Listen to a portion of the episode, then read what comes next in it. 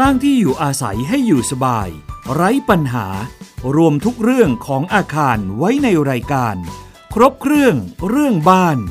โดยชนาทิพย์ไพรพงศ์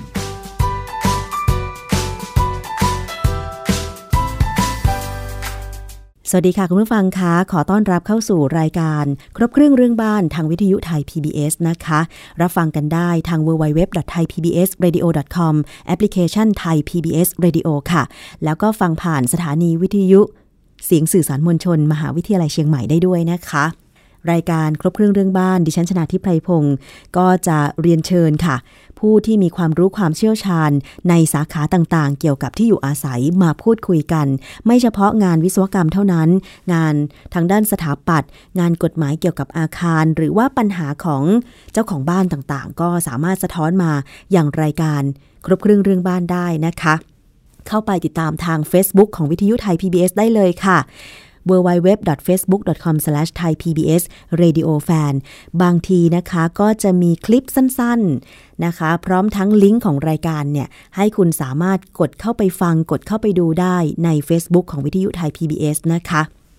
สำหรับวันนี้ค่ะ เราจะมาติดตามนะคะ หลังจากที่วิศวกรรมสถานแห่งประเทศไทยในพระบรมราชูปถัมภ์ได้นำทีมวิศวกรอาสาลงพื้นที่ จังหวัดอุบลราชธานีหลาย ๆอำเภอ หลังจากที่ประสบปัญหาน้ำท่วมนะคะ พอน้ำลดแล้ว บ้านเรือนเกิดความเสียหาย บางหลังนั้นอยู่ริมตลิ่งก็ซุด บางหลัง โดยเฉพาะอาคารสาธารณะ เช่นโรงเรียนหรือวัดเนี่ยนะคะ ก็มีเสียหายเยอะเหมือนกันนะคะ ซึ่งวันนี้เราจะไปพูดคุยกับดรธเนศวีรศิริ นายกสมาคม วิศวกรรมสถานแห่งประเทศไทย ในพระบรมราชูปถัมภ์ค่ะ สวัสดีค่ะอาจารย์คะ สวัสดีครับ สวัสดีครับ สวัสดีครับ ค่ะ ครับ สวัสดีท่านผู้ฟังทุกท่านครับ ครับ อาจารย์คะทราบว่าอาจารย์ได้นำวิศวกรอาสาของวิศวกรรมสถานแห่งประเทศไทย ในพระบรมราชูปถัมภ์ลงพื้นที่จังหวัดอุบลราชธานีเพื่อที่จะไปให้คำปรึกษากับ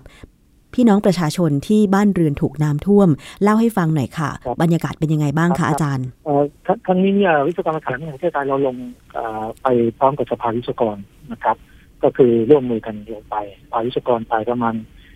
สองร้อยกว่าท่านด้วยกันด้วยกันนะครับ แบ่งเป็นสิบสี่ทีมพอไปถึงที่นู่นเราแบ่งเป็นสิบสี่ทีมสำรวจกันที่อำเภอวารินชำราบนะครับ ซึ่งแยกกันตามหมู่บ้านแต่ละแต่ละแต่ละทีมก็ไปตามหมู่บ้านไอ้ที่เราไปตรวจกันเนี่ย เราจะไปตรวจตรงบริเวณที่ได้รับเอ่อ ผลกระทบจากน้ำท่วมโดยตรงพอน้ำลดแล้ว ตัวบ้านมีปัญหาอะไรบ้าง แล้วเราก็ให้การปรึกษา เช่น เรื่องของไฟฟ้าในบ้านนะครับเอ่อมีการตรวจไฟฟ้าภายในบ้าน มีการตรวจเรื่องของเอ่อโครงสร้างของบ้านว่ามีความแข็งแรงเพียงพอไหมนะครับ โดยเฉพาะกับบ้านที่อยู่ริมแม่น้ำนะครับ เวลาน้ำลดแล้วเนี่ยปราปรากฏว่าดินริมตลิ่งเนี่ยไหลลงไปในแม่น้ำ ค่ะ เราจะมีวิธีการแก้ไขตามลำดับขั้นยังไงเนี่ยฮะขั้นตอนโดยคร่าวๆนะครับ ค่ะ เราไปตรวจในเรื่องแบบนี้ อ๋อ ครับ อาจารย์แล้วจากที่ไปตรวจมาบ้านมีปัญหาเยอะไหมคะ มีปัญหาหนัก เอ่อค่อ หนักๆข้างเย เย อะ อะ อ ไหม ยู่ครับ เพราะว่าค่อนข้างเยอะครับเอ่อโดยเฉพาะบ้านที่อยู่ริมแม่น้ำนะครับเพราะดินที่นั่นเป็นดินบนทราย ส่วนใหญ่เป็นทรายด้วยซ้ำนะครับเวลาน้ำลดเนี่ย ดินจะไหลลง ค่ะ ค่อนข้างมากทำให้บ้านเอียงนะครับแล้วตัวฐานรากบางหลังเนี่ยลอยเลย อืม นะครับ เพราะว่าเอ่อดินมันหายไปหมด ค่ะ เพราะฉะนั้นตัวบ้านก็ไอ้ฐานรากก็เลยลอย แล้วตัวบ้านก็เอียงนะครับ ก็ตลอดแนวนะครับ ก็มี ค่ะ ดินดินตลิ่งที่เป็นเขื่อนเนี่ยพังด้วยนอกจากตัวบ้านเรือนของประชาชนแล้วเอ่อตัวตลิ่งการดินพังพวกเขื่อนการดินพังของหน่วยงานของวัดเนี่ยก็พังด้วย ค่ะ ก็ช่วยตรวจดูด้วยนะครับ อื ก็ ม ค่อนข้างเยอะนะครับที่เห็น ค่ะ อาจารย์แล้วถ้าเกิดว่าเอ่อดินตะลิ่งมันซุดมันสไลด์มันพังแบบเนี้ย จนอาจารย์บอกว่า ครับ เอ่อฐานรากลอยนี่คำแนะนำคืออะไรคะอาจารย์ เอ่อเราต้องไปไปถมดินตัวเนี้ยปรับสภาพดินตัวเนี้ยใหม่ ค่ะ นะครับมีการถมดินเพิ่มขึ้น แต่ก่อนจะถมดินตรงนี้ได้อาจจะต้องทำกำแพงกันดินชั่วคราว เช่น เอาเข็มไม้ปักนะครับ เพื่อที่จะรองรับดินที่เราจะไปถมในระดับหนึ่ง ค่ะ แต่ถมบ้างไม่ได้นะครับเพราะเสาเข็มไม้ที่เรามีอยู่เนี่ยโดยทั่วไปเนี่ยก็จะเป็นเข็มสั้น อืม นั่นจะกันดินไม่อยู่ ค่ะ แล้วก็ทำขั้นบันไดขึ้นมา และเพื่อที่จะหนุนตัวบ้านไว้ก่อนหลังจากนั้นจึงค่อยทำเขื่อนแบบถาวร ค่ะ โดยอันนี้ต้องรอเออการสนับสนุนจากภาครัฐนะครับ แต่ว่าที่แน่ๆคือต้องทำการค้ำยันตัวนี้ไว้ก่อนนะครับ ค่ะ อาจจะการถมดินอย่างที่ว่า หรือถ้าเกิดว่าดินยังไม่ทันไหล ก็ต้องมีวิธีการโปรเจกต์ไม่ให้ดินเกิดการเลื่อนไหลต่อไปนะครับ ค่ะ บางหลังเราเราก็แนะนำคือมีความแตกต่างกันในเรื่องของตรงที่ว่าเนี้ยว่าดินไหลไปหมดหรือยัง ค่ะ ทำให้บ้านเอียงหรือยัง หรือมีเมนะครับ ค่ะ ที่บ้านจะไหลลงไปหรือยังเนี่ยอย่างนี้นะครับ เพราะฉะนั้นเราแบ่งเอ่อตัวบ้านที่เราไปตรวจเนี่ยอยู่เป็นสามระดับด้วยกัน ค่ะ คือสีเขียวสีเหลือง สีแดง ถ้าสีเขียวเนี่ยเราก็ดูสภาพโดยรวมแล้วโครงสร้างอาคารยังใช้งานได้คนสามารถเข้าไปพักอาศัยได้ประชาชนเข้าไปอยู่ได้ ค่ะ อย่างนี้ยเป็นสีเขียว ถ้าสีเหลืองก็คือมีความชำรุดในระดับหนึ่ง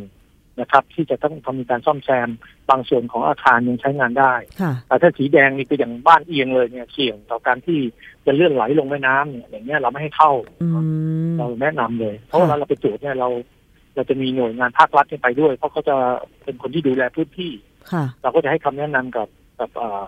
เอ่อเจ้าพนักงานท้องถิ่น ค่ะ ลงพื้นที่ประกอบกันไป ค่ะ นะครับ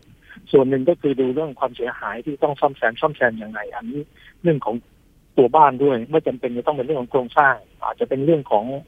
เอ่อโครงสร้างรอง เช่นผนังบวมเป็นแบบเป็นบ้านไม้อย่างนี้ย ค่ะ นะครับผนังบวมจะต้องทำยังไง ต้องแก้ไขยังไง เราให้คำแนะนำตรงนี้ อ๋อ ค่ะ อาจารย์จาก ครับ ที่เห็นเอ่อภาพแล้วก็คลิปนะคะที่ทางวิศวกรรมสถานแห่งประเทศไทย ในพระบรมราชูปถัมภ์ได้ถ่ายมาเผยแพร่ทาง Facebook เนี่ยนะคะ ก็จะเห็นได้ว่าจากที่อาจารย์บอกเนี่ยความเสียหายค่อนข้างมากจริง ๆนะคะ มีบางหลังไหมคะอาจารย์ที่แบบจนเสียหายจนซ่อมแซมไม่ได้เนะคะอาจารย์ มีครับมีมีมีบางหลัง คือเนื่องจากบ้านของเขาเนี่ยเป็นบ้านที่เอ่อเทพื้นวางบนดินด้วย ค่ะ ฐานรากก็บนดินไม่ได้มีเข็มอยู่แล้วเพราะว่าดินที่นั่นเวลาไม่มีน้ำเข้ามาเนี่ยดินมันแข็งมาก อ๋อ นะครับเพราะฉะนั้นเวลาเขาสร้างเนี่ยบางทีก็เทพื้นวางดิน แม้แต่คานก็เป็นคานที่วางบนดินไม่ได้เป็นการเชื่อมต่อไม่ได้เป็นการออกแบบการอ่าแง่ของทางวิศวกรรมที่มีคานถ่ายน้ำหนักลงเสา ค่ะ เพราะเพราะเพราะฉะนั้นเวลาน้ำลดลงไป ส่วนดินที่อยู่หนุนใต้ตัวบ้านก็ยุบหมดพอยุบหมดเนี่ยก็ทำให้ทั้งพื้นทั้งตัวคานทั้งเสาเนี่ย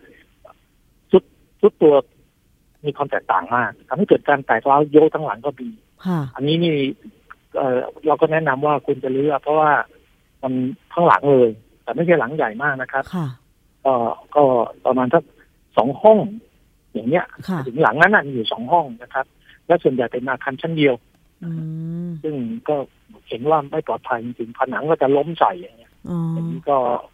มันก็ไม่คุ้มแล้วนะฮะ ค่ะ ก็มีมีบ้างนะครับ แต่ไม่ใช่ว่าเป็นเป็นเยอะไม่ถึงขนาดนั้น อืม ค่ะ อาจารย์แล้วในส่วนของบ้านที่เสียหายหนักล่ะคะ การซ่อมแซม ให้คำแนะนำยังไงบ้าง อย่างเช่น บางหลังที่บอกว่ามีรอยร้าวหรือพื้นซุดอะไรอย่างเงี้ยค่ะ อ่าอ่าครับท่านถ้าพื้นซุดเนี่ยเราก็แนะนำว่าให้มีการปรับพื้นใหม่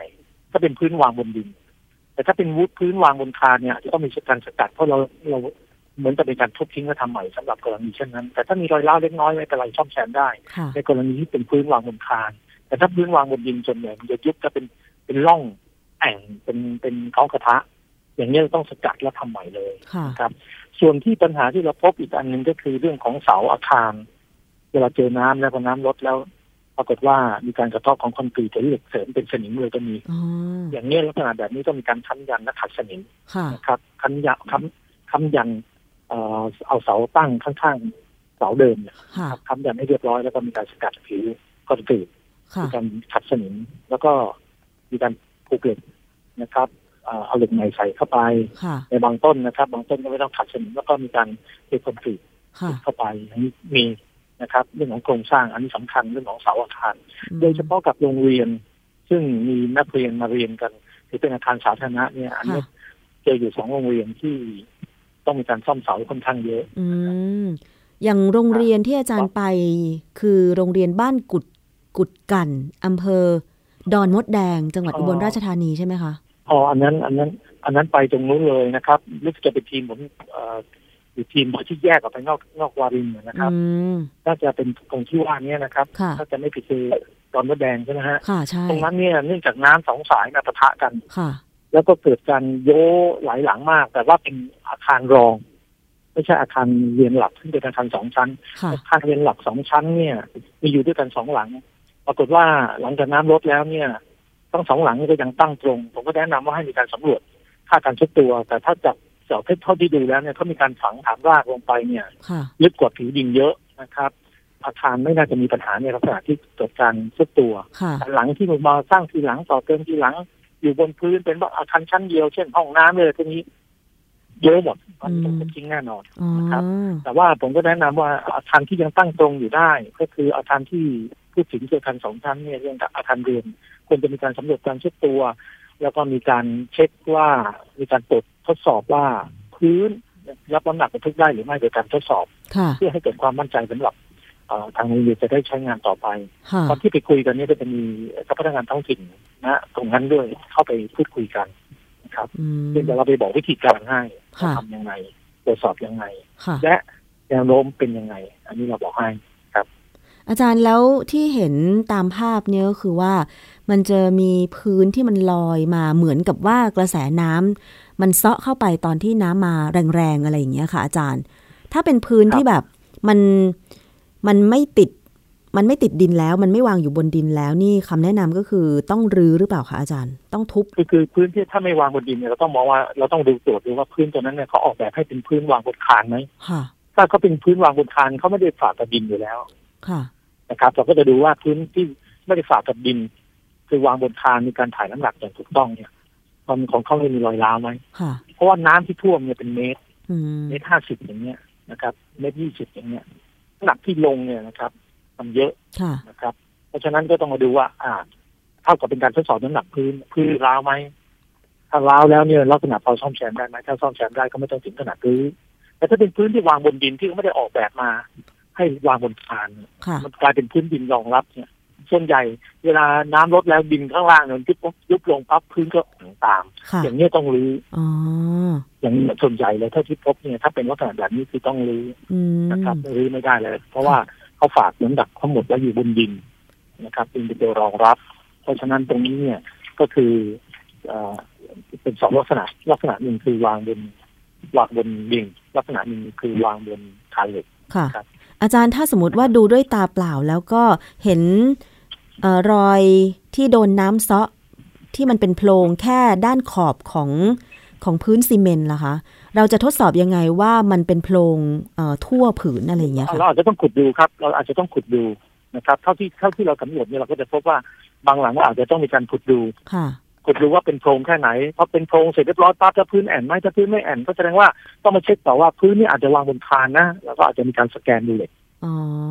ใช้เครื่องมือในการตรวจสแกนดูเหล็กเพราะครั้งนี้เรามีเครื่องมือไปในตรวจสอบไปด้วยได้แต่เครื่องมือตรวจความชื้นของคอนกรีตเนี่ยเอาไปด้วยเลย อ๋อ นะครับ ค่ะ ครั้งนี้ถือว่ามีความพร้อมมากที่เราลงพื้นที่วิศวกรอาสาหลายท่านเอ่อทำงานแข็งขันมากเราไปสำรวจเนี่ยเอ่อ900กว่าหลังนะฮะ ค่ะ เก้าร้อยกว่าหลังใช้เวลาสามวันเนี่ยตำรวจได้เก้าร้อยกว่าหลัง โอ้ แบบนี้ด้วยความเอ่อการกระจายกันเยอะด้วยความรวดเร็ว ค่ะ ดีเลยนะคะ อาจารย์ แล้วพอ ครับ จะ ผ มี ครับผ แล้วพอจะมีชาวบ้านที่ได้รับความเดือดร้อน แบบว่ามาขอคำปรึกษาแบบที่เอ่อละเอียดไหมคะอาจารย์ คือบางทีเนี่ย มีครับมีมีครับแล้วผมก็ไปดูให้ ค่ะ ครับ ก็ไปดูให้ คือ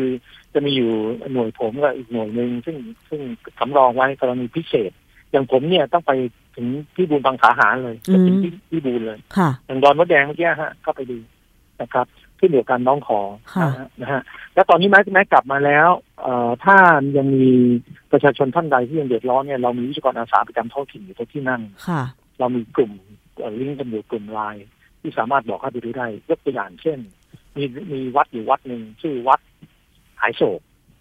ค่ะ เนี่ยเอ่อในข่าวตอนนั้นน้ำท่วมมากเลยนะครับ เป็นเกาะเหมือนเกาะกลางแม่น้ำอะนะฮะแล้วน้ำท่วมเข้าไปเนี่ย ปรากฏว่าพอรถปั๊บมีอาคารสองชั้น ซึ่งชั้นบนเนี่ยมีพระองค์ใหญ่นั่งอยู่ แล้วน้ำลดแล้วเนี่ยปรากฏว่าพอเราก็ไปดูปั๊บเนี่ย ข้างใต้ท้องพื้นมีรอยแตกตามแนวองค์พระเลย ค่ะ เป็นมุมเกือบจะเป็นวงกลมอะนะครับแสดงว่าพื้นแอ่นอย่างนี้เป็นต้น ค่ะ ลักษณะแบบนี้พอเรากลับมาแล้วเนี่ย ผมก็ลิงก์ไปที่วิศวกรอาสาที่ยังทำงานอยู่ในพื้นที่เนี่ยบอกว่าเข้าไปตรวจเขาเก็บรายละเอียดดีมากเลย ค่ะ นะครับเก็บมารายละเอียดนี้ เพราะฉะนั้นถ้าเกิดพี่น้องประชาชนท่านใดที่ยังมีปัญหาเรื่องบ้านเนี่ยสามารถที่จะแจ้งเข้ามาได้ ค่ะ แจ้งเข้ามาเนี่ยอาจจะใช้วิธีการเอ่อติดต่อไปที่มหาวิทยาลัยที่มอพลพาก็ได้นะครับเพราะที่นั่นก็มีศูนย์มีศูนย์อยู่นะครับ ค่ะ เสร็จเรียบร้อยเนี่ยหรือ หรือไปติดต่อที่หน่วยงานภาครัฐก็ได้หน่วยงานภาครัฐก็จะลิงก์เข้ามาที่วิศวกรรมสถาน ค่ะ นะครับเดี๋ยวผมบอกให้ให้วิศวกรที่นั่นเนี่ยอยู่ประมาณสี่สิบกว่าคนเนี่ยนะครับ แบ่งกันเข้าไปดู ค่ะ ไปดูได้ อื แต่ถ้าม มีความจำเป็นจะต้องขึ้นอีกรอบหนึ่งเราก็ยินดี ค่ะ อาจารย์แต่ทีนี้มันก็ ยิดีครับ นอกจากได้คำปรึกษาแล้ว มันก็ต้องอยู่ที่งบประมาณของเจ้าของอาคารด้วยหรือเปล่าคะ แน่นอนอันนี้เป็นประอันนี้เป็นประเด็นสำคัญเลยนะครับ เพราะว่าหน่วยงานภาครัฐเขาก็ต้องเตรียมเงินที่จะให้ความช่วยเหลืออยู่นะครับส่วนเป็นเงินเท่าไหร่คงต้องถามกับหน่วยงานภาครัฐนะครับแต่ว่าจะให้ถูกต้องตามหลักปฏิบัติทางวิศวกรรมเนี่ยทางเรายินดีช่วยนะค อ๋อบรัแต่ว่าจะจะจะเอ่อบอกแก้ยังไง แก้ได้ทั้งหลังหรือไม่แต่เป็นเงินที่ได้มาอันนี้เราไม่เราเราเราไม่ได้ประเมิน ค่ะ นะครับ อาจารย์อย่างบางหลังที่อาจารย์ไปตรวจแล้วมันปรากฏว่าเอ๊ะเสียหายก็ไม่ได้มากนัก แต่มันเสียหายตรงส่วนโครงสร้างสำคัญ อย่างเช่นเสาที่บอกว่ามันเป็นสนิมมันเอ่อ ครับครับ เอ่ออะไรนะเขาเรียกว่าเป็นซีเมนต์เป็นอะไรกระเทาะหมดแล้วอะไรอย่าง รับ เงี้ย คอน ค่ะ กรีตกระเทาะหมด ใช่ ลักษณะแบบนี้จะบอกไม่สำคัญไม่ได้อย่างนี้สำคัญเพียงแต่ว่าตำแหน่งเนี่ยมันอาจจะไม่เยอะ ค่ะ ซึ่งการประเมินจากหน่วยงานภาครัฐเนี่ยเขาก็จะประเมินเฉพาะเป็นจุดๆให้ อืม เท่าที่ผมทราบ แต่จะเด็ดลดเท่าไหร่เนี่ยอันนี้ไม่ทราบนะครับ ค่ะ แต่ว่าหลักคนบอกหลักวิธีการแก้ไขไว้ให้จะได้แก้ไขได้ถูกถูกต้องเสาเนี่ยเป็นจุดสำคัญไม่ใช่อยู่ๆเป็นสกัดโคมๆแล้วไม่มีค้ำยัน ค่ะ ร่วงลงมาเราเสร็จเลยเพราะฉะนั้นการซ่อมแซมมันก็มีการค้ำยันนะครับ ค่ะ มีการค้ำยันแล้วพอเสร็จเรียบร้อยจะต้องทำตามหนึ่งสองสามสี่เราอธิบายไว้นะครับ อืม แล้วก็ทำตามที่ว่าก็สามารถแก้ไขได้ เรื่องเสาเป็นเรื่องสำคัญนะครับ ถ้ามัน ร่วงโครมไปทีเดียวเนี่ยพับลงมา ค่ะ ถ้าเสาคอนกรีตมันกระเทาะจนเหล็กเส้นข้างในเป็นสนิม การสกัดสนิมนี่ต้องทำยังไง อาจารย์ต้องทำกี่ขั้นตอน ปกปกปกติเนี่ยขั้นตอนขั้นแรกเลยจะต้องเอาเสาเนี่ยค้ำที่ตัวคอคานชิดกับเสา เช่นใช้เหล็กรูปพันตัว H หน้าปัดตัว H นะครับ ค่ะ เคยเห็นใช่ไหมครับเป็นรูปลักษณะคล้ายๆตัว H ค่ะ นะครับหรือตัว I ที่เราพูดกันเนี่ยแหละหันหน้าแบนเข้าหาเสา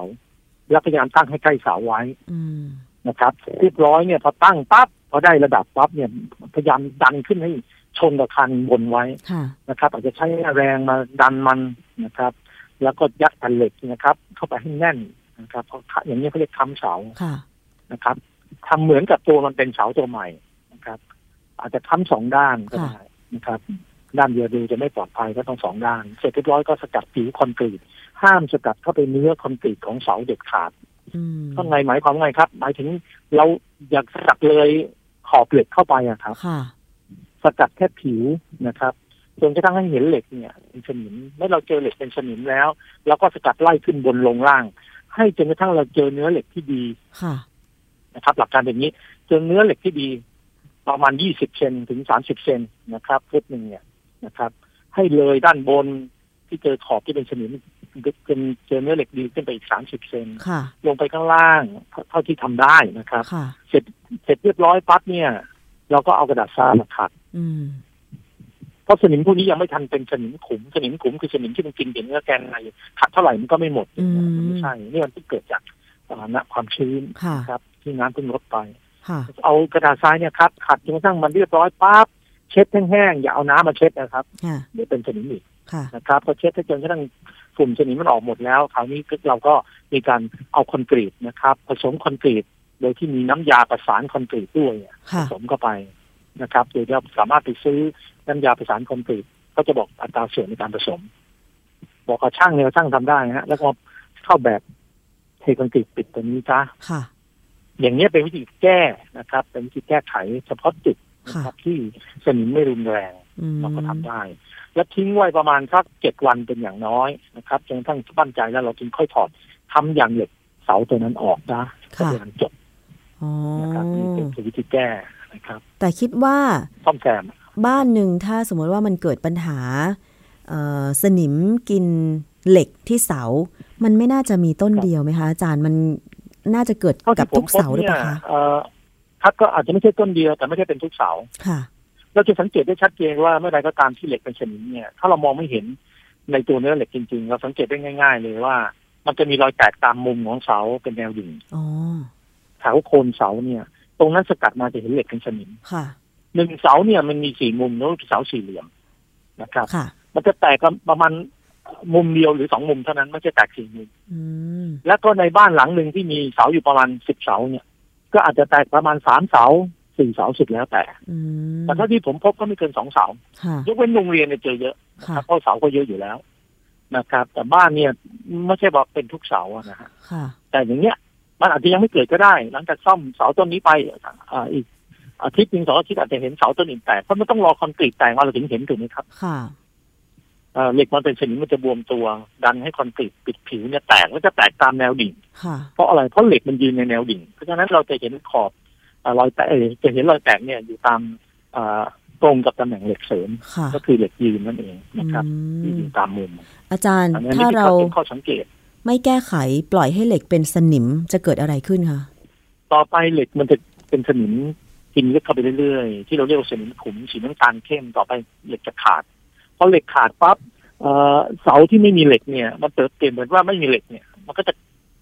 ระเบิดออกมา ค่ะ ครับ เพราะเหล็กปลอกก็จะขาด เหล็กดินก็เป็นสนิมขาดอย่างเงี้ยสุดท้ายก็คือเหมือนกับว่าเกิดการชดตัวนั่นเอง อ๋อ นะครับ ตัวเสาอย่างเดียวที่เป็นคอนกรีตล้วนๆรับแรงไม่ได้ ค่ะ ครับลำพังเขารับแรงกดในแนวดิ่งเขาได้อยู่ แต่ถ้าเกิดเขาเกิดการโยกนี่เดี๋ยวมันหักหมดอ่ะเพราะฉะนั้นอันตราย ค่ะ ครับ เพราะฉะนั้นรีบแก้ไขดีกว่า โอ้ค่ะ อันนี้เป็นแนวทางครับก็เป็นการแก้ไขในทุกพื้นที่ที่มีน้ำท่วม เราก็จะต้องไปดูลักษณะแบบนี้นะครับ นอกจากดินสไลด์ริมแม่น้ำลำคลองนะครับ ก็มาดูว่า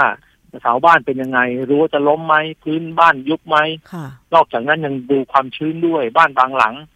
น้ำลดไปแล้วกระเบื้องร่อน จะต้องมีการมาปูกระเบื้อง ก็จะให้คำแนะนำว่าอย่าเพิ่งปูนะ เพราะว่าความชื้นเนี่ย มันยังเยอะอยู่ ค่ะ คำถามคือรู้ได้ยังไงว่าความชื้นยังเยอะอยู่แล้วก็ใช้เครื่องมือตรวจสอบ แต่ชาวบ้านไม่มีเครื่องมือตรวจสอบจะทำไง ใช่ แล้วก็แนะนำให้ตัดกระดาษเอ้ยไม่ใช่ตัดกระดาษจะตัดเอ่อพลาสติก ค่ะ นะครับ ก็ประมาณกว้างฟุตยาวฟุตนะฮะสามสิบเซนกับสามสิบเซนเป็นสี่เหลี่ยมนะครับ มาแปะกับคอนกรีต แล้วปิดให้แน่นโดยใช้กระดาษกาวอะฮะ ค่ะ สครับเทปอะฮะเอ่อตัวสครับเทปนั่นจะดีกว่ากระดาษกาวปิดโดยรอบแล้วทิ้งไว้สักอันหนึ่งถ้าเห็นฝ้าขึ้นมาจับคือพูดง่ายๆอากาศเอ่อความชื้นจากข้างในเนี่ย มั นะ น ครับ ระเหยออกมา สัมผัสชนิดอ่าระเหยออกมา ค่ะ เสร็จเรียบร้อยมันก็จะเป็นฝ้าไม่ใสเหมือนเดิมอะ ค่ะ อย่างนี้แสดงว่าความชื้นมีอยู่อย่าเพิ่งไปปูกระเบื้องเพราะปูกระเบื้องปั๊บเดี๋ยวมันร่อน อืม เราต้องกำจัดความชื้นออกให้หมดโดยการวิธีการทำไงครับ ก็ใส่สปอตไลท์ซอง ค่ะ หรือเปิดพัดลมเป่าอยู่ทิ้งไว้เป็นเดือนอะไรอย่างเงี้ยครับ สมัยหลังปี 54 ค่ะ ตอนปี 54จำได้ไหมครับ หลังน้ำท่วมในกรุงเทพส่วนใหญ่ก็จะเจออย่างนี้ผมก็ไปแนะนำลักษณะแบบนี้เยอะมาก ค่ะ นะครับเพราะไม่งั้นเราไปปูกระเบื้องหรือไปปูไม้ปาเก้อะไรก็แล้วแต่สุดท้ายกาวไม่เกาะหรอกครับเพราะมันมีความชื้นอยู่ มันก็ มันก็ เปี จะ ยก ร่อน อยู่ ที่สำคัญคือจะมีเชื้อราตามมา อ๋อ ค่ะ นะฮะอันนี้ก็เป็นข้อแนะนำเห็นไหมฮะมันไม่เกี่ยวกับโครงสร้างโดยตรง แต่มันก็เป็นเรื่องของการเอ่อตกแต่งผิว เราก็จะดูจากนี้ด้วย ใช่ ครับก็ช่วยกัน ค่ะ นะครับ เป็นคำแนะนำที่ดีมากๆเลยนะคะ เพราะว่าบางทีเนี่ย ด้วยความที่ไม่รู้เจ้าของบ้านบางคนก็อยากจะซ่อมแซมบ้าน หลังจากที่มันเสียหาย ครับ จากน้ำท่วม เพราะคิดว่าถ้าซ่อมแซมช้าก็อาจจะทำให้บ้านเอ่อสุดโทรมลงไปหนักอีก ก็เลยเร่งซ่อมแซม แต่ว่าจากที่อาจารย์ธเนศแนะนำว่าถ้าอย่างพื้นยังมีความชื้นอยู่ก็ไม่ควรจะไปปูกระเบื้องทับไปใหม่ ไม่เช่นนั้นก็อาจจะเสียหายเหมือนเดิมได้ หรือว่าอาจารย์แล้วเอ่อถ้าอย่างกรณีที่แบบมันเสียหาย ครึ่งหนึ่งห้าสิบเปอร์เซ็นอะไรอย่างเงี้ย การแก้ไขก็ต้องใช้งบประมาณสูงมาก อะไรอย่างเงี้ย ใช่ครับใช่ครับหน่วยงานภาครัฐก็ก็ต้องดูเป็นเปอร์เซ็นต์ว่าเท่าไหร่ แต่เขาจะให้เท่าไหร่นั่นอีกเรื่องหนึ่งเราเราผมไม่ทราบ ค่ะ แต่ว่าเป็นเราก็ประเมินได้ตรงนี้ว่าโอ้โหเสียหายทั้งครึ่งหลังนะ ค่ะ นะครับเสียหายเกี่ยวกับเรื่องของการบำรุงรักษาหรือจะเสียหายเกี่ยวกับโครงสร้างนะครับว่าเป็นแค่ผิวหรือเปล่าแล้วเป็นหรือตัวโครงสร้างหลักมีประเด็นปัญหา ค่ะ ถ้าโครงสร้างหลักขนาด 50%เสียหายเนี่ยอย่าเพิ่งเข้าไปอยู่เลย ค่ะ ต้องซ่อมก่อน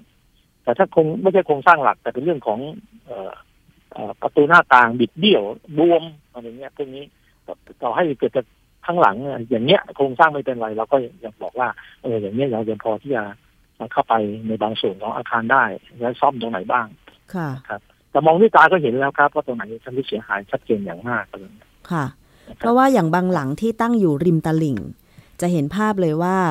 เอ่อตลิ่งมันซุดพังลงไปในแม่น้ำรั้วเรอหรือบางทีมันซุดบ้านครึ่งหลังตั้งอยู่บนดิน อีกครึ่งหลังคือลอยลอย ครับ ไม่ไม่ไม่ติดพื้นเลยอะไรอย่างเงี้ย อันนี้ยิ่งอันตรายมากๆเลยนะคะ อาจารย์ธเน อัน ศ นี้อันตรายมากครับ อันนี้อันตรายมากไม่แนะนำให้เข้าไปอยู่ ต้องกั้นเป็นโซนเลย อืม นะครับ แล้วเราบอกไปปั๊บเนี่ยเจ้าพนักงานท้องถิ่นเขาก็จะก็พูดคุยกันทุกฝ่าย ค่ะ ครับ เจ้าพนักงานท้องถิ่นก็จะกั้นโซนเราจะเข้าตรงนี้นะมันอันตราย แล้ว ยิ่งถ้าฝนตกลงมาตอนนี้ก็เป็นแค่เอ่อแป๊บเดียวเนี่ยสักครึ่งชั่วโมงเนี่ยไอ้ดินที่มันทำท่าจะไหลไม่ไหลมันไหลแน่นอน อาจารย์มันมีอย่างนี้ด้วย ครับ รายงานข่าวตามมาว่าเอ่อในพื้นที่บางแห่งของจังหวัดอุบลราชธานีที่ถูกน้ำท่วมเนี่ยค่ะ ตอนน้ำท่วมนี่คือดินชื้นมาก แต่พอฝนไม่ตกน้ำแล้ง ปรากฏว่าดินแตกจนแบบว่าดินแบบพังลงมาอย่างเงี้ย มันเกิดจากอะไร อ่าเป็นเป็นมันเป็นมันเป็นเพราะว่าน้ำเนี่ยเขาน้ำในดินเนี่ยเขาไหลตามน้ำที่อยู่ในแม่น้ำตามลงไป ค่ะ ทำให้สภาพดินเนี่ยนะครับพูดง่ายๆขณะที่น้ำไหลลงไป มันทำให้เกิดแรงแรงกดทำให้ดินเนี่ยเกิดการขยับตัว ค่ะ เพราะฉะนั้นมันจะเกิดรอยแตกรอยแตกพวกนี้ผมต้องเตือนเสมอว่าหลังน้ำหลังน้ำท่วมเนี่ยเราระวังระวังให้ดีนะ บ้านที่อยู่ริมแม่น้ำเจ้าพระยาเอ่อแม่แม่น้ำเจ้าพระยาแม่น้ำทุกสายอะ ค่ะ นะครับ ที่อุบลก็แม่น้ำมูลเนี่ยนะฮะก็ดูแม่น้ำลำคลองถ้าเกิดมีรอยแตกขนานผิวขนานกับแม่น้ำลำคลองนะให้ระวังให้ดีไอ้ตรงเนี้ยดินจะสไลด์ ค่ะ เขากำลังบ่งบอกว่า เนี่ย เกิดการขยับตัวของดินแล้วไหลลง เอ่อแม่น้ำแล้วนะครับ ค่ะ เราก็ดูตามรอยเส้นนี้ก็จะบอกได้ว่ามันกินก็เป็นเนื้อบ้านใครบ้าง ค่ะ จะได้อพยพให้ทันนะ อื เพราะ ม อีกวันสองวันก็ไหลแล้วเดี๋ยวพอดีพอดีบางที่เนี่ยอาจจะวันเดียวก็ไหลแล้ว ค่ะ มันเป็นสัญญาณเตือนเนี่ยที่เราเกณฑ์อยู่เสมอเรื่องนี้ อ๋ออาจารย์แล้วบ้านที่ตั้งอยู่ริมแม่น้ำหรือแบบในพื้นที่อย่างเช่น ริมคลองแล้วมีแบบน้ำเอ่อเข้าไปใต้ถุนแล้วทำให้เสาหรือ ฐานรากของบ้านต้องแช่น้ำอยู่ตลอดเวลานี่แหละค่ะอาจารย์มันมีความเสี่ยงขนาดครับ ไหน ครับแล้วก็แน่นอนอนาคตก็น่าไปตรวจได้เลยว่าเวลาน้ำลดเสร็จเรียบร้อยปั๊บเนี่ยตรงนี้จะเกิดเป็นสนิม อ๋อ เราจะสังเกตได้ว่าเราจะมองไม่เห็น ใช่ เพราะมันเป็นเสาที่อยู่ใต้บ้าน ค่ะ ไอ้เสาที่ใต้บ้านเนี่ยไปดูได้เลยส่วนใหญ่บ้านทุกท่านทุกหลังจะเป็นสนิม อืม แต่ว่าบ้านที่น้ำขึ้นน้ำลงบ่อยๆเนี่ยโอกาสเป็นสนิมสูงมากเลย ค่ะ เพราะฉะนั้นบ้านริมแม่น้ำลำคลองต่างๆ เนี่ยต้องปั่นตรวจตรงนี้นะครับ บางที่มีถึงขนาดมีการยุบตัวลงไปก็มี ค่ะ คิดว่าอาคารชุดไม่ใช่หรอกครับกลายเป็นตอหมอระเบิดตอหมอคือเสาสั้นๆ ที่อยู่ใต้พื้นชั้นหนึ่ง ค่ะ เหล็กเป็นสนิมมากๆเขารับไม่ไหวเหล็กขาด ค่ะ แต่ว่ากว่าจะใช้เวลาก็เป็นสิบปียี่สิบปีนะครับเพราะฉะนั้นบ้านพวกนี้ที่อยู่มานานๆเนี่ยถ้าไม่เกิดเนี่ยเราจะเจอปัญหาแบบนี้ เอ่อถ้ามันยังไม่เกิดเราจะสำรวจได้ยังไง เพราะว่าเสามันจมอยู่ในโคลน ในดินที่ ไม่ไม่ มี นะครับ น้ำ ไม่ เอ่ นะคอรับ ดินมันจะยุบให้เห็นด้วยฮะน้ำลดเนี่ยจนจะเห็นดินยุบด้วย อ๋อ มันจะไม่ใช่บอกว่าเห็น แต่ว่าถ้าเกิดว่ามันจมอยู่ในดินชุ่มน้ำตลอดเวลา ค่ะ กับโอกาสเป็นสนิมน้อยกว่า อ๋อเหรอ แต่ คะ อยู่ๆเดี๋ยวแห้งเดี๋ยวเปียกเดี๋ยวแห้งเดี๋ยวแตกอย่างเงี้ยโอ้โหเร็วมาก อ๋อ นะครับเร็ ค่ะ วมากครับ คือว่ามีบ้านแถบแถวตลิ่งชันนะคะอาจารย์ เป็นบ้าน ครับ แบบรุ่นเดิมๆเก่าๆแล้วอะค่ะ แต่ว่า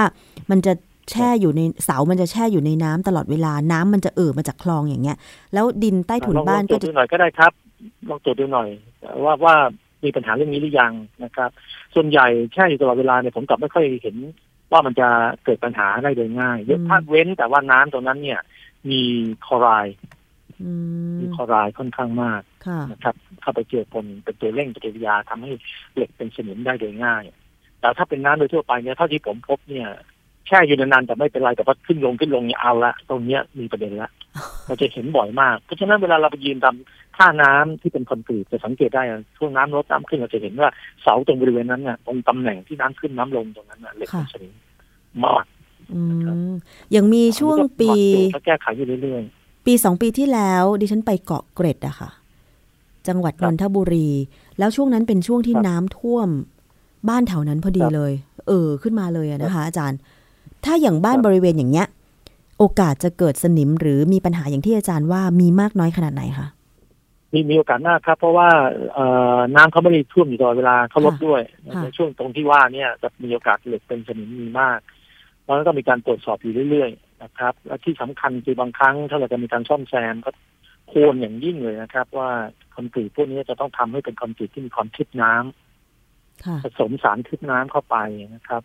ก็จะสามารถที่จะป้องกันได้ยาวนานขึ้น ค่ะ แต่โอกาสเกิดก็มีแน่นอนนะครับ เรื่องความชื้นเนี่ยเด็กเป็นสนิมอยู่แล้วล่ะ ค่ะ เพราะฉะนั้นเราก็เอ่อพยายามนะครับ ที่จะเอ่อทำให้คอนกรีตมีความทึบน้ำก็จะช่วยยืดระยะเวลาไปได้อีกนะครับ อืมไม่ใช่คอนกรีต เพาะเหล็เป็นสมเนี่ยมีโอกาสเกิดขึ้นได้แน่นอน ก็ต้องผสมตัวสารทึบน้ำ ครับ เข้าไปในคอนกรีตด้วย ครับ เพราะว่า ครับใช่ครับ ตอนที่ไปอะค่ะ ทางเดินในบริเวณชุมชนเกาะเกร็ดเนี่ย ก็เป็นทางเดินคอนกรีตเล็ก ๆ ที่ลัดเลาะไปตามเอ่อบ้านต่าง ครั ๆ บ เนี่ยค่ะ ต้องเดิน นะคะ แล้วก็ตอนนั้นที่ ครับ ไปเนี่ยคือ น้ำมันท่วมมาจนถึงหัวเข่าเลยค่ะ อาจารย์ คือเราเดินอยู่บนทางเดินคอนกรีต แต่น้ำท่วมถึงหัวเข่าอย่างเงี้ย อันเนี้ยจะแก้ไขทันไหมไม่ทันแล้วมั้งอาจารย์ ไม่ทันแล้วครับ ก็เป็นเป็นบางบางบางช่วงน้ำเขาลดถูกไหมฮะ ใช่ค่ะ แต่ว่า บางช่วงน้ำน้ำก็ลดบางช่วงน้ำก็ขึ้น ใช่ เพราะฉะนั้นของเขาอยู่ในสภาพแบบนี้เนี่ยโอกาสที่จะเกิดเหล็กเป็นสนิมมีมากทีเดียว อ๋อ ความชำรุดสึกหรอจากตรงนี้มีแน่นอน ค่ะ แต่เครื่องหมั่นดูแลก็ก็เป็นการดำเนินรักษาไปเรื่อง อ๋อ ค่ะ อาจารย์คะท้ายนี้ อยากจะ ครับ ฝากอะไรถึงประชาชนบ้างใน ฝ การนิดนึงครับเอ่อปัญหาเรื่องบ้านเนี่ยวิศวกรรมสถานประเทศไทยเราเปิดคลินิกช่าง ทุกวันเสาร์ปลายเดือน ค่ะ เราจริง ๆทำมาตั้งแต่ปี2547หลังจากที่ผมกลับจากซูนามิมาก็มีอาจารย์ผู้ใหญ่ที่เป็นนายกตอนนั้นก็คืออาจารย์ต่อตระกูลเหลี่ยมนาค ค่ะ ท่านบอกว่าแล้วก็อาจารย์ประสงค์พลาชัยอดีตนายกวิศวกรรมสถานเนี่ยท่านบอกให้ผมเนี่ย เอ่อตั้งที่คลินิกอย่างที่เคยจะทำที่ภูเก็ตไว้ ค่ะ เราก็ทำมาตั้งแต่ตอนนั้นนะครับ ปัจจุบันนี้ก็น่าจะเป็นที่รู้จักกันแพร่หลาย เราให้คำปรึกษาฟรีกับประชาชนตั้งแต่ 10 โมงเช้าถึง 5 โมงเย็น ค่ะ เมื่อก่อนบ่ายโมงถึง 5 โมงเย็นตอนนี้เราขยายเนื่องจากว่ามีประชาชนมาขอคำปรึกษามาก อ๋อ สามารถจองไปที่วิชากรรมฐานแห่งประเทศไทยได้นะครับ ค่ะ เอ่อครับเอ่อผมผมจำหมายเลขโทรศัพท์ ตอนนี้ไม่ได้แล้วนะฮะแต่ว่าเซิร์ชไปได้นะครับ ใน Google นะครับเอ่อดูว่าเอ่อเบอร์โทรศัพท์เบอร์อะไรโทรไปจองกับคุณนุชนะครับ ชื่อคุณนุช ค่ะ นะครับเอ่อเขาจองว่าเราจะมาปรึกษาเขาก็จะลงชื่อไว้ ทุกวันเสาร์ปลายเดือน อืม แต่ปรากฏว่าเดือนเนี้ยเดือนพฤศจิกาที่จะถึงเนี่ยนะครับ เดือนตุลายังโอเค แต่เดือนพฤศจิกาเนี่ย เราไม่มีวันเสาร์ปลายเดือนแต่เราไปจัดงานวิศวกรรมแห่งชาติ อ๋อ ที่ Impact เมืองทองธานีวันที่ 13 ถึง 15 พฤศจิกายน ค่ะ ทั้ง 3 วันเนี่ย สามารถเข้าไปได้ในในงาน ค่ะ ตั้งแต่ 10 โมงเช้าถึง 5 โมงเย็นเหมือนกัน ค่ะ นะครับแล้วเพราะฉะนั้นเนี่ยถ้ายังสงสัยเรื่องบ้านเรื่องอะไรพวกนี้ก็ติดต่ออาตามที่ผมว่า หรือไปวันที่ 13 ถึง 15 ที่ Impact เมืองทองธานีได้เลย ค่ะ นะครับ เข้าไปในงานแล้วก็เข้าไปปรึกษาเป็นการปรึกษาให้คำปรึกษาฟรีนะครับบอกวิธีแก้ไขให้ด้วยนะครับ ค่ะ เพราะฉะนั้นเอ่อพี่น้องประชาชนท่านใดที่รับฟังอยู่ตอนนี้มีปัญหาเรื่องบ้านก็อย่าลืม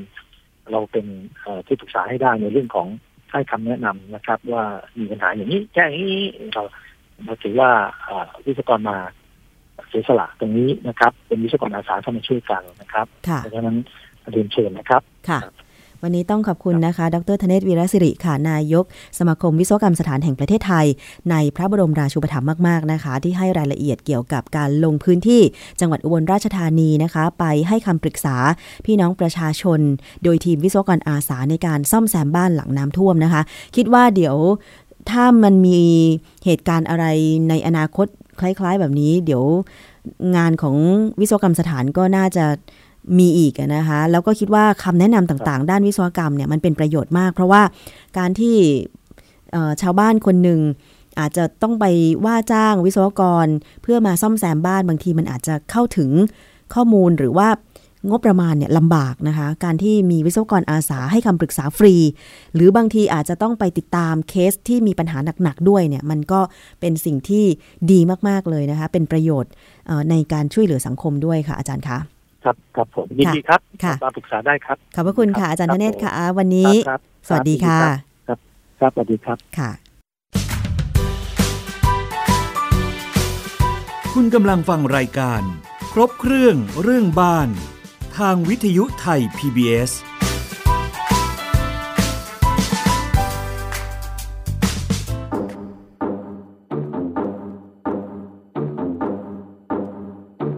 Hit the beat and take it to the verse now.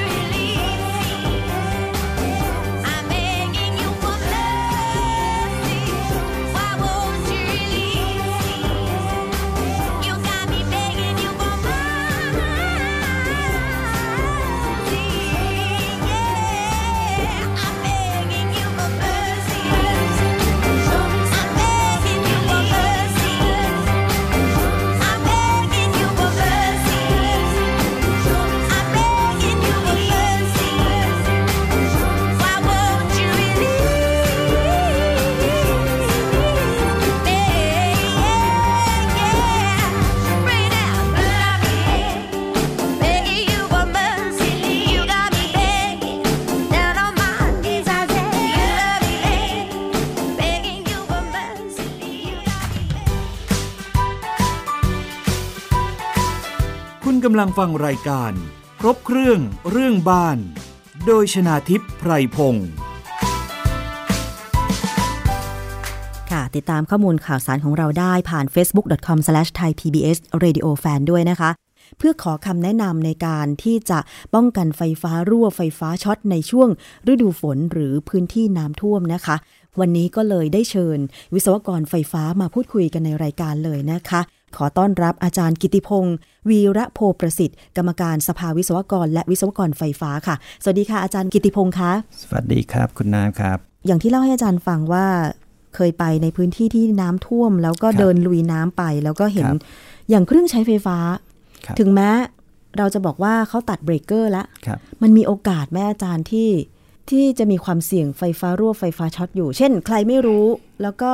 มันมีกระแสไฟค้างอยู่อะไรอย่างเงี้ยแล้วไปจับโดนอะไรอย่างเงี้ยค่ะ เอ่อเป็นไปได้หมดครับคืออย่างนี้ผมอยากจะ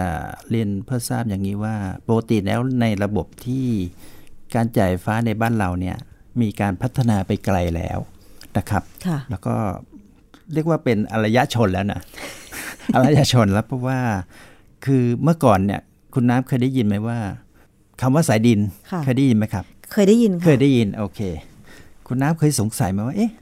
ทำไมมันต้องมีสายดิน เมื่อก่อนสงสัย อ่า ว่าเอ๊ะ คือสายดินมันจะล่อ อ่า ล่อฟ้าผ่า อ่า ลงดินเพื่อไม่ อ่า ให้ช็อตเครื่องใช้ไฟฟ้า ครับ ในบ้านได้อย่างไร อ่า นั่นนั่นกรณีหนึ่ง เคยสงสัยว่ามันทำหน้าที่อะไร มัน เคย ช่วยชีวิตได้อย่างไรเออ นั่นน่ะสิคะอาจารย์ นั่นน่ะสินั่นน่ะ ค่ะ สินะครับ ก็ก็เนี่ยเรามาคุยกันผมว่าเรามันน่าจะช่วยเอ่อให้ประชาชนทั่วไปเข้าใจว่า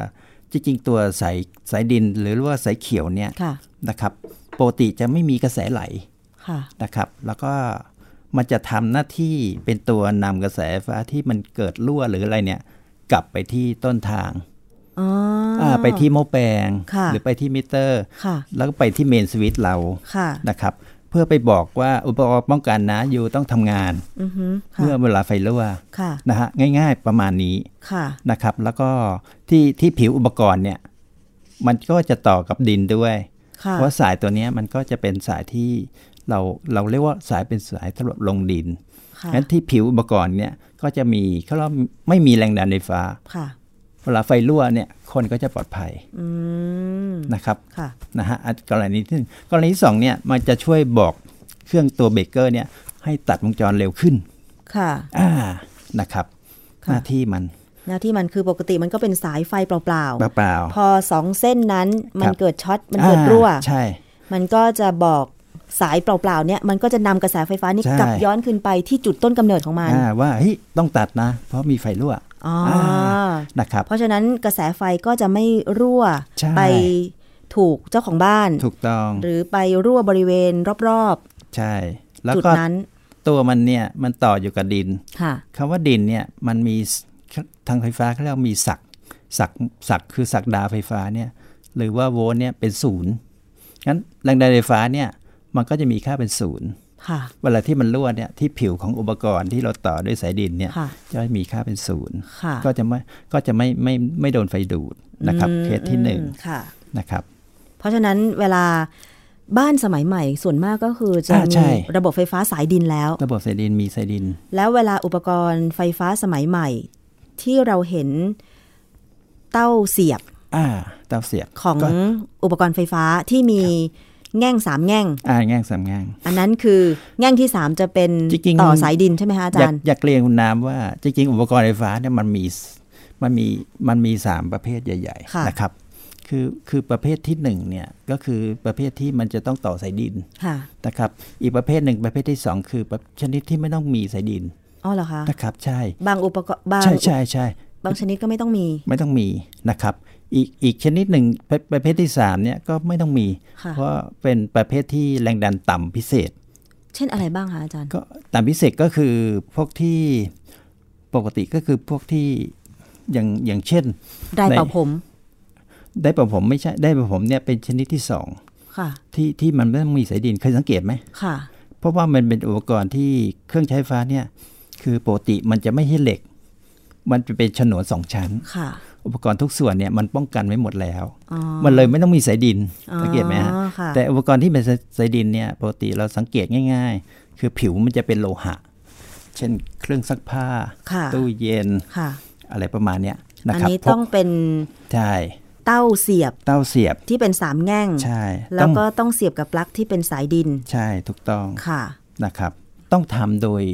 คนที่มีความรู้ ค่ะ งั้นประชาชนทั่วไปแล้วถ้าไม่ไม่มีความรู้ อย่าไปทำอันตราย เพราะว่าจริงๆเรื่องเรื่องไฟฟ้าเนี่ยมันต้องทำโดยคนที่มีความรู้ความสามารถนะครับ ค่ะ ประชาชนทั่วไปที่ไม่มีความรู้แนะนำอย่าไปทำนะครับ อันตราย เพราะว่าอาจารย์อย่างบ้านที่สร้างมานานแล้วเนี่ย ครับ ก็ไม่มีวางระบบไฟฟ้าที่มีสายดินไง ใช่ ใช่ไหมคะ เข้าใจ เพราะว่าอย่างแถวบ้านดิฉันเนี่ย ก็ยัง ครับ เป็นเต้ารับที่เป็นสองรูอะ อ่า ก็แสดง ครับ ว่ายังไม่มีสายดินรูที่สาม ถูกต้องถูกต้อง แล้วแบบนี้เราจะแก้ไขได้ไหมคะ ก็จริง ต้อ ๆ ง ผมผมแนะนำให้ถ้ามีโอกาสปรับปรุงก็ปรับปรุง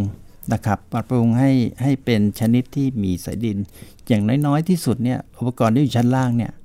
ที่เป็นเต้ารับหรือต่างๆเนี่ยก็ก็จะต้องทำให้มีสายดิน ก็ก็จะเป็นลำดับแรกที่ต้องท ค่ะ ำนะครับ แล้วก็ถ้ามีโอกาสก็รีบปรับปรุงในส่วนที่ที่จะป้องกันไฟดูดด้วย ค่ะ นะครับ อันนี้เป็นเป็นเรื่องความปลอดภัยในชีวิต ค่ะ นะครับ อาจารย์ทีนี้มาถามเรื่องของบ้านที่ถูกน้ำท่วมกันต่ออีกสักนิดหนึ่ง ได้ครับได้ พอดีเห็นภาพอาจารย์ ครับ บ้านถูกน้ำท่วม ผู้หญิงคนหนึ่งนั่งอยู่เป็นบ้านไม้นะคะ นั่งอยู่บนม้านั่งไม้เหมือนกัน ครับ แต่ว่าด้านหน้าของเธอเป็นโต๊ะทีวี แต่เท้าเธอยังจุ่มน้ำอยู่ ครับ หมายความว่ายังไง หมายความว่าระบบไฟฟ้าในบ้านของเธอยังใช้ได้แต่เท้าเธอจุ่มน้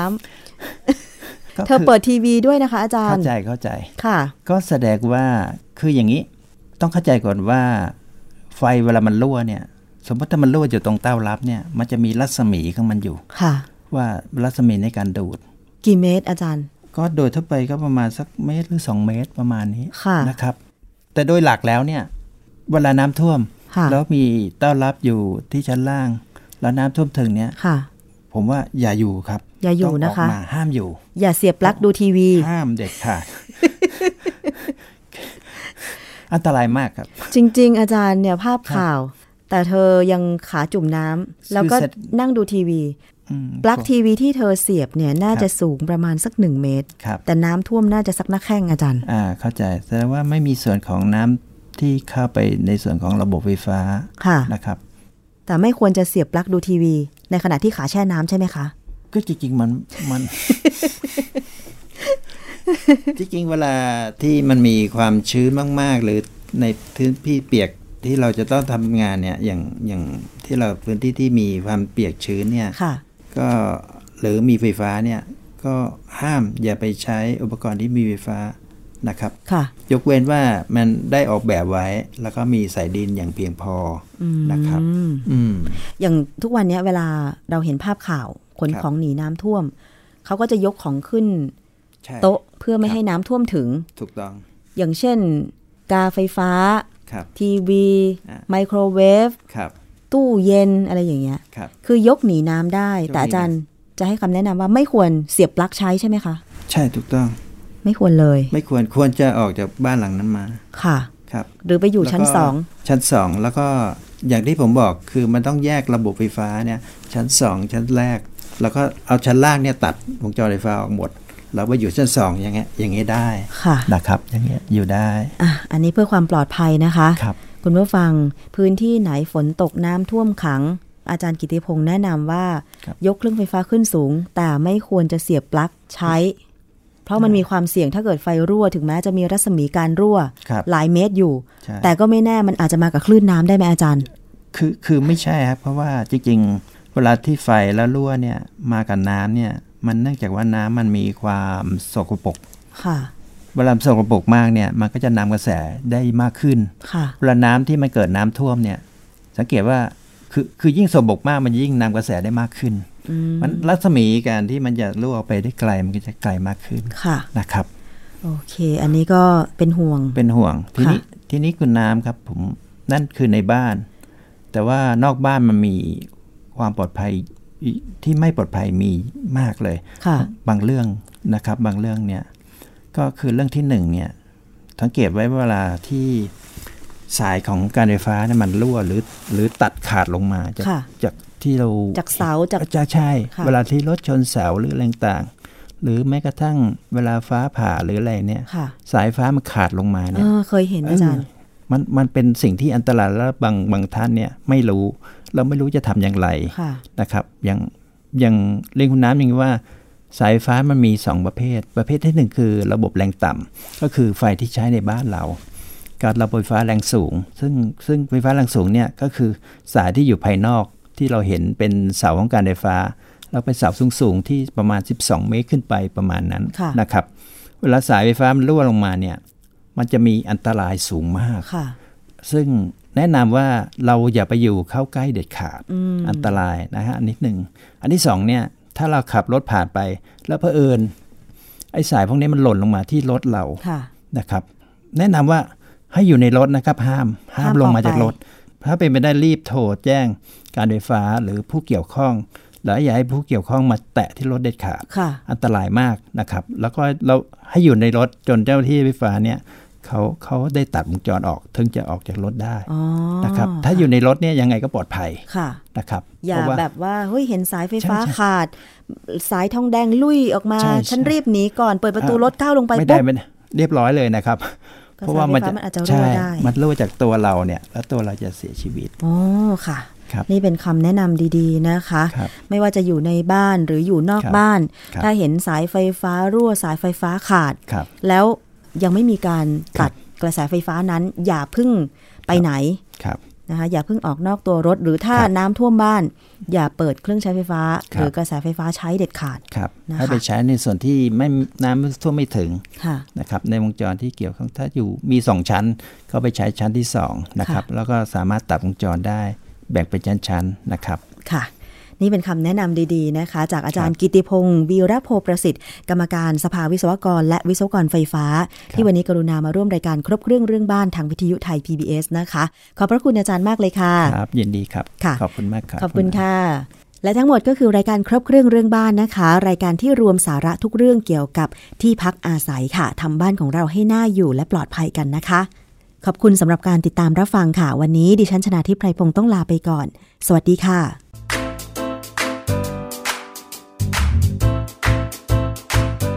ติดตามรายการ ครบเครื่องเรื่องบ้าน ทางวิทยุไทย PBS ฟังย้อนหลังได้ที่ เว็บไซต์ thaipbsradio.com แอปพลิเคชัน Thai PBS Radio และ Facebook Thai PBS Radio Fan